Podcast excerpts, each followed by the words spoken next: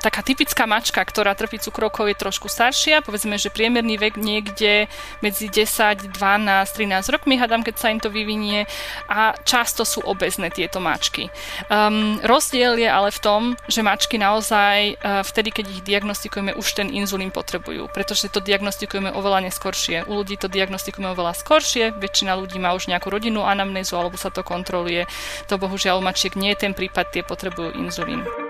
Tohle jsou doktoři, podcast společnosti Bering Ringelheim, ve kterém si povídám se zvěrolékaři, zvířecími psychologi, chovateli, nadšenci, no zkrátka se všemi, kteří milují psy, kočky, koně a rozumím.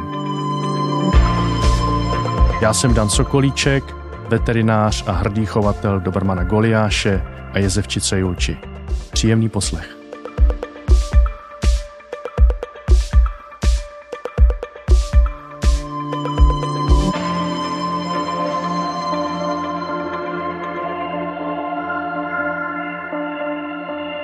Tento díl podcastu je věnovaný vlastně tak trochu i nám lidem, protože budeme se bavit o onemocnění, které nás s našimi mazlíčky propojuje. My lidé toto onemocnění známe už tisíce let, respektive před Kristem už felčaři, ranhojiči už znali, jak se ta nemoc projevuje, ale neuměli na to najít lék. Čeština proto má velmi zajímavé archaické označení, což je vlastně překlad řeckého a latinského slova toho onemocnění, neboli uplavice cukrová medová. Už z toho vyplývá, že se bude jednat o onemocnění, při kterém tělo organismu ztrácí velké množství vody. Je to onemocnění diabetes mellitus, neboli hezky česky cukrovka. Budu si o tomto onemocnění v podcastu povídat s veterinární lékařkou, která na velmi mladý věk, musím říct, už patří mezi kapacity, eh, světové kapacity v problematice cukrovky u psů u koček. Vy jste vystudovala veterinární univerzitu u nás v Brně, narodila jste se na Slovensku, přesto většinu své profesní kariéry jste prožívala a působila jste v zahraničí nejdřív přes Velkou Británii, přes eh, Veterinary eh, Royal College a jste z Londýna potom se přesunula do Německa na veterinární univerzitu a působíte na klinice malých zvířat na univerzitě v Gísenu, odkud spolu povedeme i tento rozhovor. Mým dnešním hostem pro tento díl o cukrovce je veterinární lékařka Katarína Hazuchová. Dobrý den. Katko, já vás vítám ještě jednou moc krát děkuji za možnost tohoto rozhovoru, který spolu povedeme na dálku mezi studiem v Praze a vámi na klinice na univerzitě v Gísenu.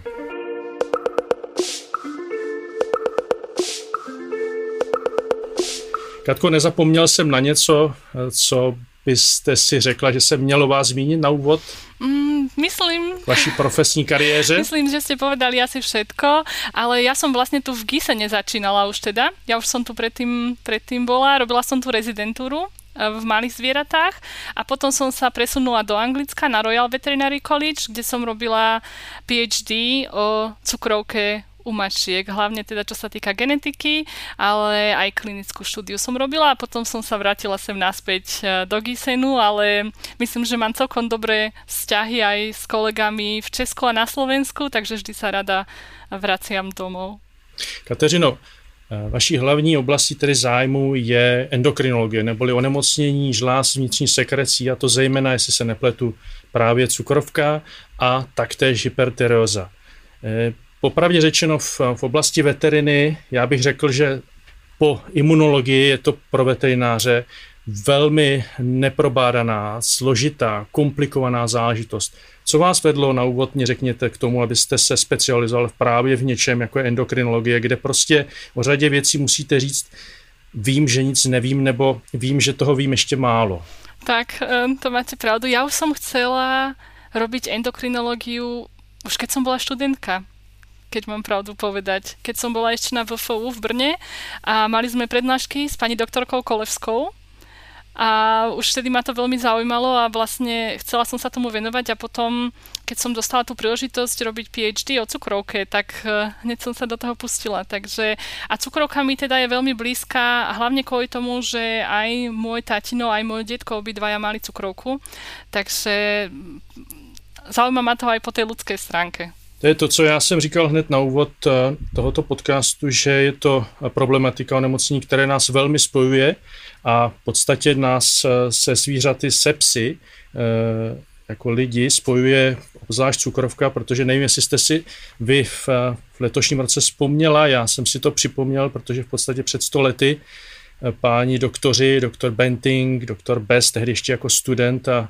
profesor McLeod v, v Kanadě, v Torontu, díky vlastně inzulinu eh, ze pomohli a poprvé zachránili život dítěte, které v komatu umíralo eh, na cukrovku. Vzpomněla jste si eh, vlastně to stoleté výročí toho, jak to propojení vlastně člověka, protože bez psů a bez zvířat bychom tehdy nezačali budovat tu současnou medicínu léčby cukrovky. Mm-hmm. Musím priznať teda, že ste ma k tomu motivovali vy. Ak ste, keď ste mi písali, že o čom sa budeme baviť, tak som si uh, to tiež pozrela a dokonca na stránkach Oxfordskej univerzity je to veľmi podrobne popísané. Um, koho by to zaujímalo. A teda ja som aj spolupracovala s univerzitou v Oxforde v rámci svojho PhD, tak som, tak som si to tam teda pozrela, lebo naozaj uh, akože už to je až tak dávno, um, na to som teda nemyslela. Áno, áno, je to už 100 rokov.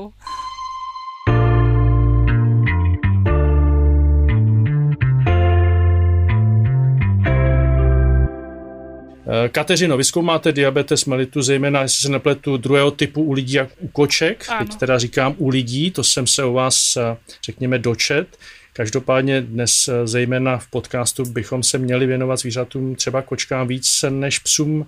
Prosím, rozdělte na začátek podle vás eh, cukrovku u psů a u koček. Uh-huh.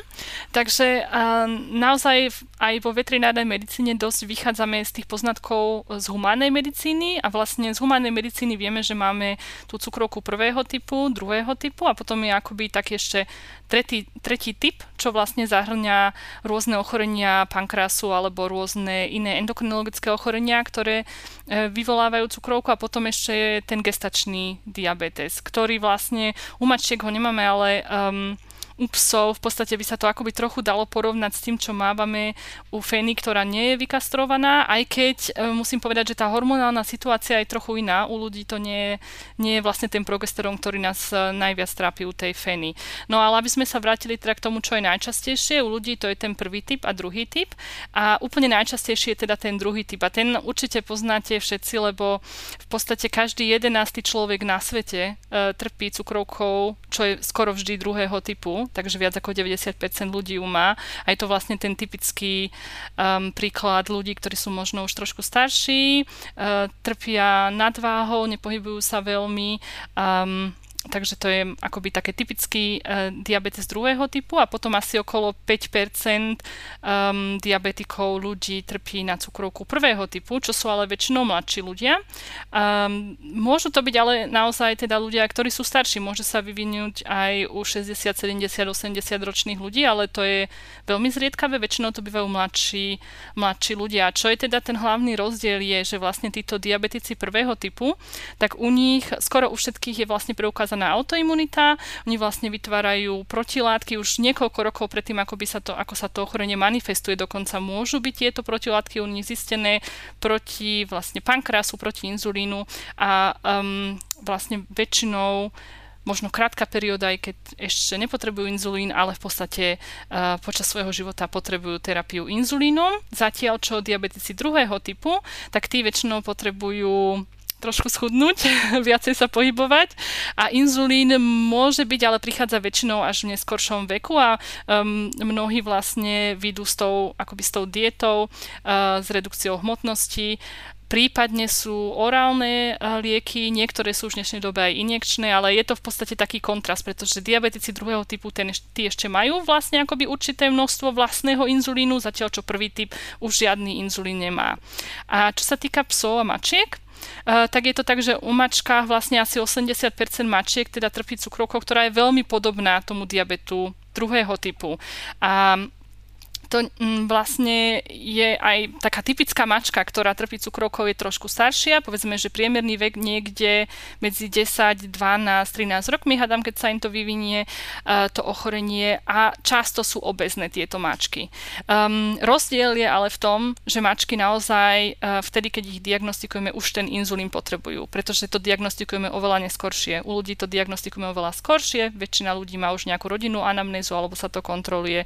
To bohužiaľ u mačiek nie je ten prípad, tie potrebujú inzulín. U psov je to tak, že vlastne akoby v všetkých knihách je popísané, že psi trpia cukrovkou prvého typu, ale nie je to úplne na základe toho, že by u psov tá autoimunita naozaj bola veľmi preukázaná. Sú psi, u ktorých sú protilátky proti inzulínu, proti pankreatickým bunkám, ktoré tvoria inzulín, tým beta bunkám, sú preukázané, ale to je v podstate veľmi málo e, týchto pacientov, o ktorých vieme a väčšinou to býva tak, že vlastne um, akoby toto porovnanie s tou cukrovkou prvého typu nie je na základe toho, že by sme preukázali tú autoimunitu, ale je to na základe toho, že tí psi naozaj už nemajú žiadnu endogennú um, produkciu inzulínu. Oni už vlastne žiadny inzulín netvoria a v podstate už takáto možnosť sa im nenaskytne ani neskôr.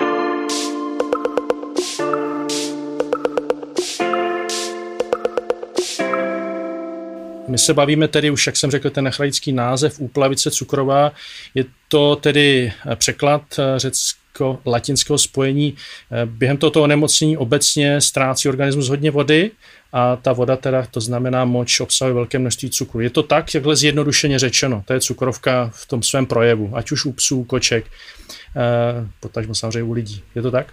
Áno, presne tak, presne tak. Vlastne hlavným príznakom uh, je, uh, že tie mačky alebo psy um, majú akoby zvýšený smet, musia viacej piť a vylúčujú aj viacej moču, pretože vlastne podstatou tej cukrovky je, že je zvýšený krvný cukor. Normálne akoby cukor je pre nás akoby energetickým zdrojom, je to pre nás energetické palivo, ale kvôli tomu, že cukrovkárom chýba ten inzulín, či už sú to ľudia alebo zvieratá, tak hladina cukru narastá a ten cukor sa vylučuje obličkami, čím vlastne sa oni odvodňujú a ako by sa to snažia kompenzovať tým, že viacej pijú. A to už je jedno, či sú to ľudia, um, psi alebo máčky.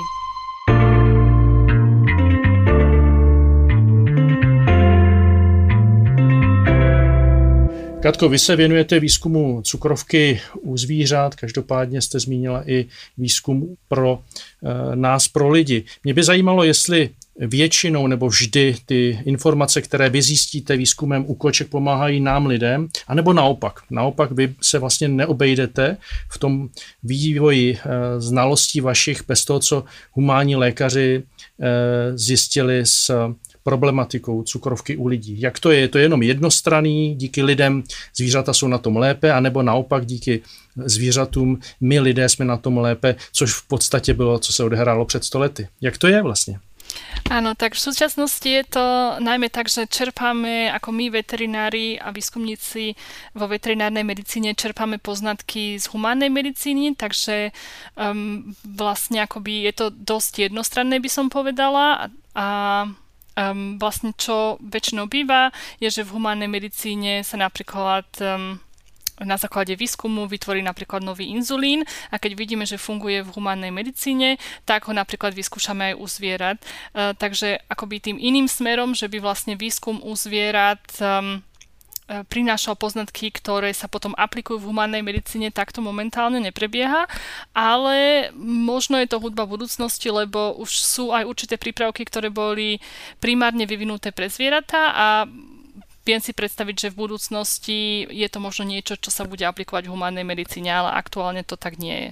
Katko, mě u problematiky cukrovky e, zajímá jedna věc. S cukrovkou máme spojený takzvaný inzulin, což je tedy hormon té e, žlázy s vnitřní sekrecí neboli slinivky břišní.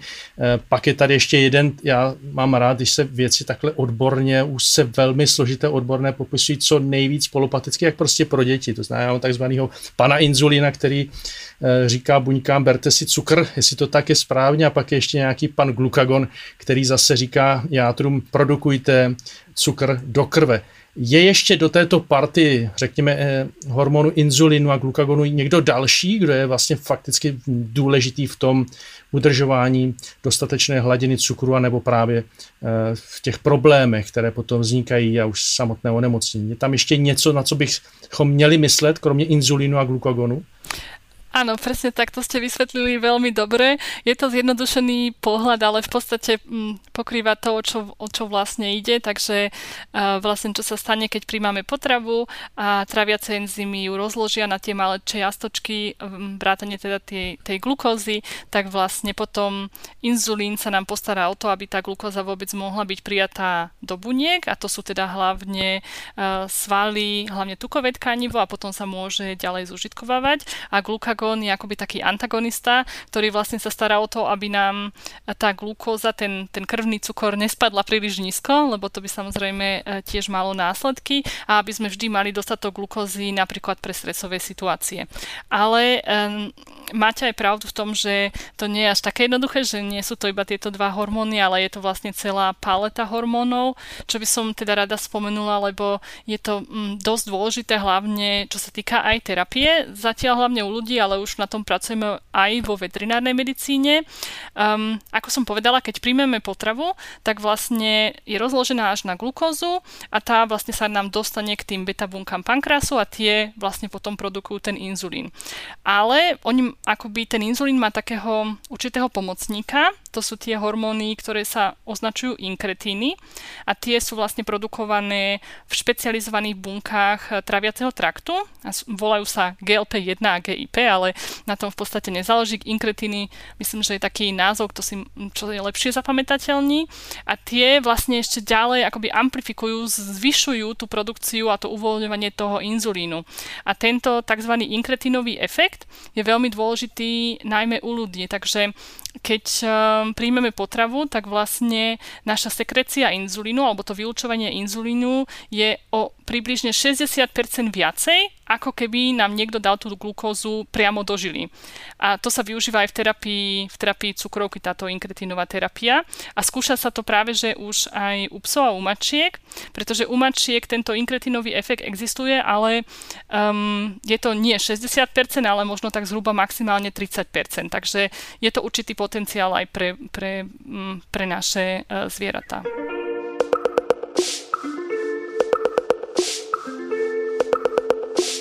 Podobnost mezi kočkama a lidmi v rámci cukrovky typu 2. Proč obézní lidé nebo obézní kočky s nedostatkem pravděpodobně pohybu, protože pokud bude pohyb a rozumný příjem potravy, tak prostě nemůže být kočka obézní, nebo my lidé bychom nebyli obézní. Proč zrovna obézní kočka, potažmo lidé, touto eh, nemocí trpí více. Uh-huh. Takže tu vlastne hovoríme o tzv. inzulínovej rezistencii. To je asi taký pojem, ktorý uh, väčšina um, majiteľov aj, aj pozná ako inzulínová rezistencia, pretože práve toto tukové tkanivo ono vlastne akoby produkuje ešte ďalšie hormóny a spôsobuje aj akoby určitým zápalom, ktorý, ktoré, um, ktoré tam prebieha inzulínovú rezistenciu, takže to je viacero mechanizmov. Um, je to dosť zložité, ale je to akoby taká kombinácia mnohých faktorov. U lidí s diabetes typu 2 nejčastější příčinou úmrtí jsou kardiovaskulární komplikace. Kateřina, je to u psů, respektive tedy asi více u koček, protože tam jste zmiňovala, že u nich je tento typ cukrovky častější. Je tam také pozorován nějaká takzvaná ta komorbidita nebo komplikace vážná, která vede k úmrtí, když to není uh, samotné onemocnění nebo to, co, jsem, eh, co, co jsme se již bavili, že prostě léčit cukrovku je poměrně velký zásah do organizování našeho života. Jsou tam také komplikace jiné, tak jak u lidí?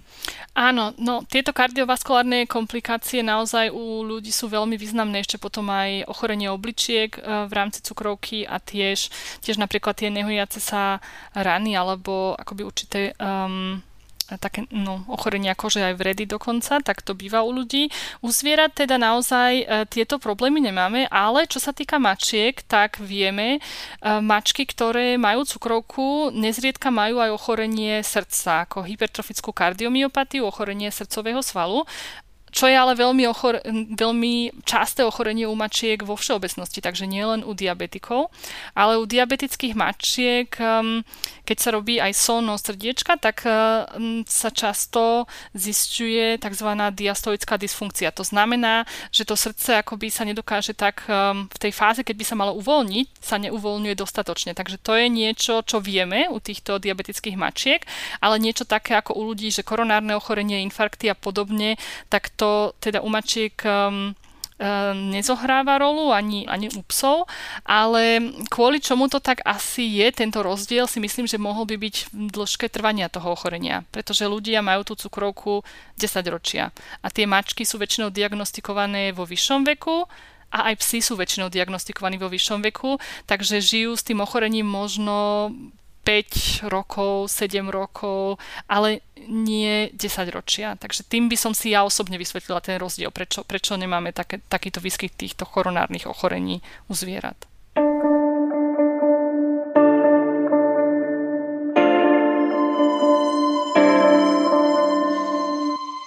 Katko, pak se vás zeptám na jednu věc, kterou mě obzvlášť, jako řekněme, eh, nad tím neustále přemýšlím. U cukrovky se hovoří o takzvané remisi, že dojde k uzdravení.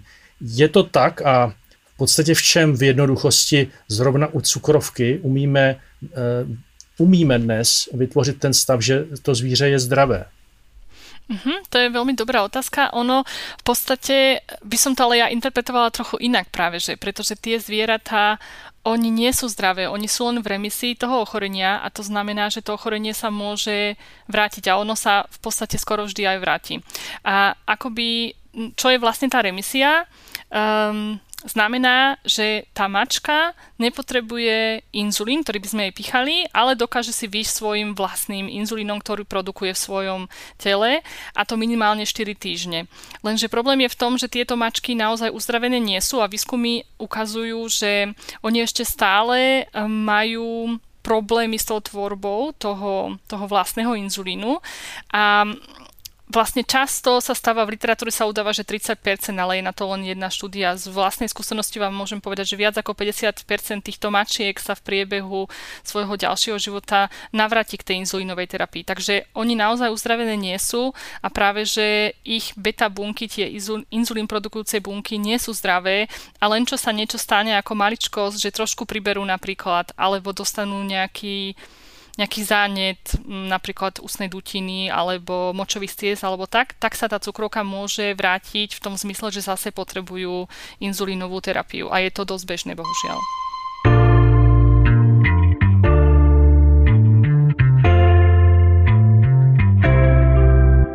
Blízká se na lepší časy, že uh kromě inzulinu, který se tedy eh, nemocným zvířatům podává, že bude možnost léčit i jinak. Eh, nemusíme jít do detailu, ale protože tento zvyk eh, celé řady pacientů diabetes druhého typu nemusí si píchat inzulin, je možnost v budoucnu i to samé očekávat pro naše kočky, psy, protože opravdu aplikovat zvířeti injekce každý den několikrát, jednou či dvakrát je velmi složité.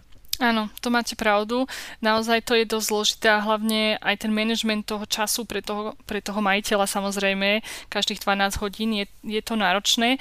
Um, čo sa týka tohoto, tak um, sú prípravky, ktoré, eh, alebo teda prípravok, aspoň jeden, o ktorom, o ktorom teda viem, ktorý je už vo vývoji a už bol aj prezentovaný aspoň na našej poslednej konferencii eh, špecialistov v internej medicíne eh, malých zvierat, takže si myslím, dúfam, že čo skoro príde na trh, pretože to by bola naozaj um, revolučná orálna terapia pre mačky, ako teda v podobe tabletiek, tak na to sa teda veľmi teším. A čo sa týka tých inzulínov, tak sú už, ale tiež bohužiaľ pokiaľ viem len v USA vyvinuté, alebo vyvinutý aspoň teda jeden inzulínový preparát, ktorý sa pichá len raz za týždeň.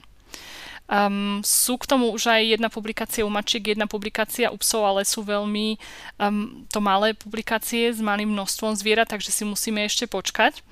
Ale možno sa dočkáme a možno nebudeme musieť teda ten inzulín píchať každý deň a hovorím, ten, jedna tabletková forma um, sa dúfam, čo skoro dostane, dostane na trh, lebo to by bolo naozaj niečo veľmi revolučné dávať jednu tabletku za deň na miesto dvoch injekcií.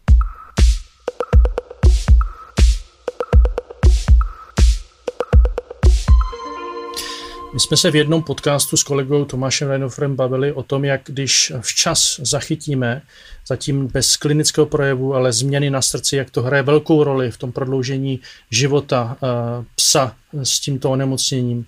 Je to to samé u cukrovky?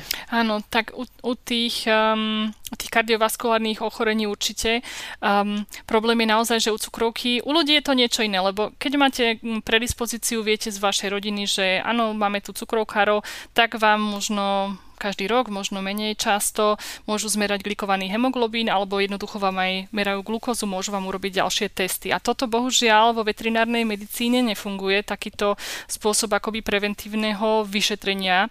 Práve ten glikovaný hemoglobín, e, boli o tom veľké diskusie, pretože um, by to bolo super, vlastne on nám akoby dáva takú informáciu o hladine glukózy, priemernej hladine glukózy za posledné 3 mesiace, lebo vlastne um, ten počas toho glikovaného hemoglobínu je počas, ako dlho žijú erytrocity alebo teda červené krvinky, čo je zhruba tých 120 dní.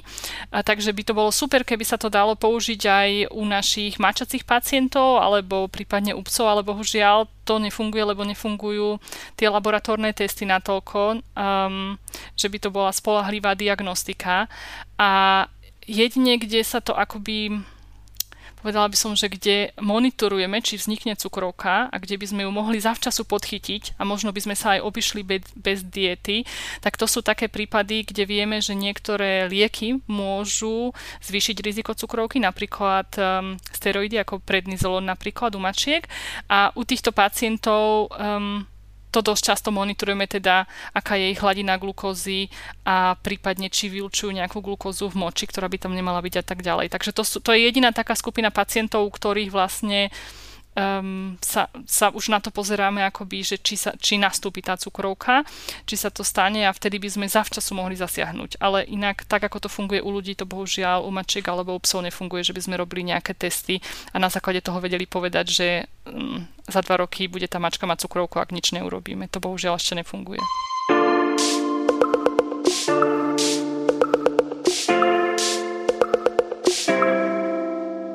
Katko, jak poradíte lidem, kteří právě chtějí eh, v kombinaci s léčbou eh, vyřešit nebo přistupovat ke krmivu? Přiznám se, jsem slyšel i odborníku někdy, pokud eh, lékař s majitelem stabilizuje to zvíře pomocí tedy moderní, řekněme, léčby, moderního přístupu a, a takzvaného toho compliance, to znamená, ten majitel dodržuje ta doporučení, jestli jednou, dvakrát chodí na pravidelné kontroly, hladiny cukru, odebírání vzorků krve a moči a tak dále. Jak vy přistupujete v tom doporučení, jakou roli zásadní, když je zvíře stabilizováno, hraje krmivo? Mm-hmm. No, v podstate je to tak. Um, pokiaľ je to možné, ako, tak vždy doporučujeme, aby teda hlavne mačky, u psov to nehrá až takú veľkú úlohu, ale u mačiek, aby tá mačka um, dostávala um, dietu, to neznamená, že to musí byť vyslovene um, nejaké krmivo, ktoré predpisuje len veterinár, ale proste aspoň určitú dietu, ktorá má nízky podiel sacharidov, pretože naozaj štúdie preukázali, že pokiaľ je možné podávať takúto dietu, tak sa zníži aj um, tá potreba toho inzulínu. Naozaj musíme no, u takýchto pacientov e, niekedy aj znižiť tú inzulínovú dávku a naozaj pacienti, ktorí dostávajú takúto dietu s nízkym podielom sacharidov, tak majú zvyšenú šancu ísť do remisie a vlastne nepotrebovať ten inzulín. Takže ja rozhodne som zastancom toho, ale neznamená to naozaj, hlavne pokiaľ je problém, ako čo sa týka finančnej stránky, že si musíte kúpiť nejakú tú najdrahšiu dietu, aká je možná len preto, že je najlepšia, lebo v podstate um, mnohé aj komerčné mm, také krmivá ako také trochu lepšie, no by som povedala, ktoré sa dajú ale normálne kúpiť v obchode. Keď si to človek pozrie, hlavne na internete alebo tam zavolá a spýta sa, že koľko tam teda je tých sacharidov, tak mnohé tieto diety naozaj majú veľmi málo sacharidov a dajú sa používať u týchto diabetikov a fungujú, pretože um, to máme jednoducho aj vyskúšané, ale čo je dôležité, aby to neboli granule, ale musia to byť konzervičky. Hlavne je dôležitý ten vysoký podiel vody, lebo tam bude menej sacharidov. Lebo tie granule sa nedajú vyrobiť bez toho, aby tam bol tých sacharidov dosť veľa.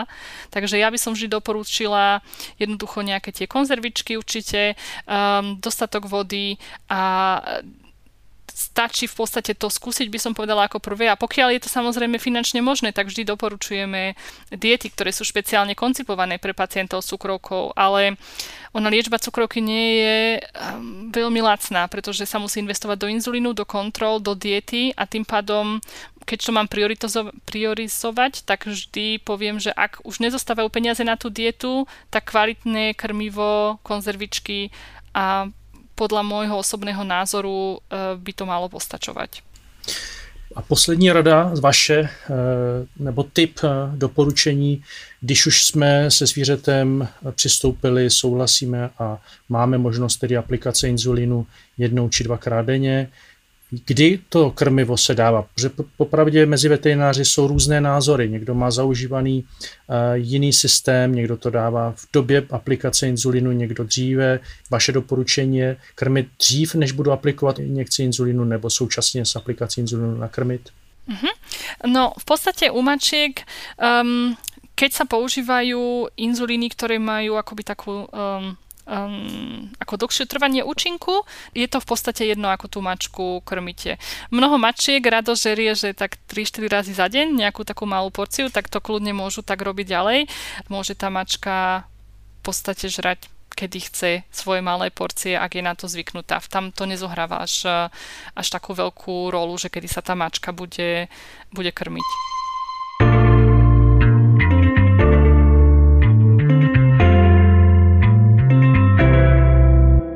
Katko, moc krát, moc krát děkuji za velmi zajímavý rozhovor pro dnešní díl podcastu, který se týkal cukrovky u našich mazlíčků a potažmo u nás u lidí.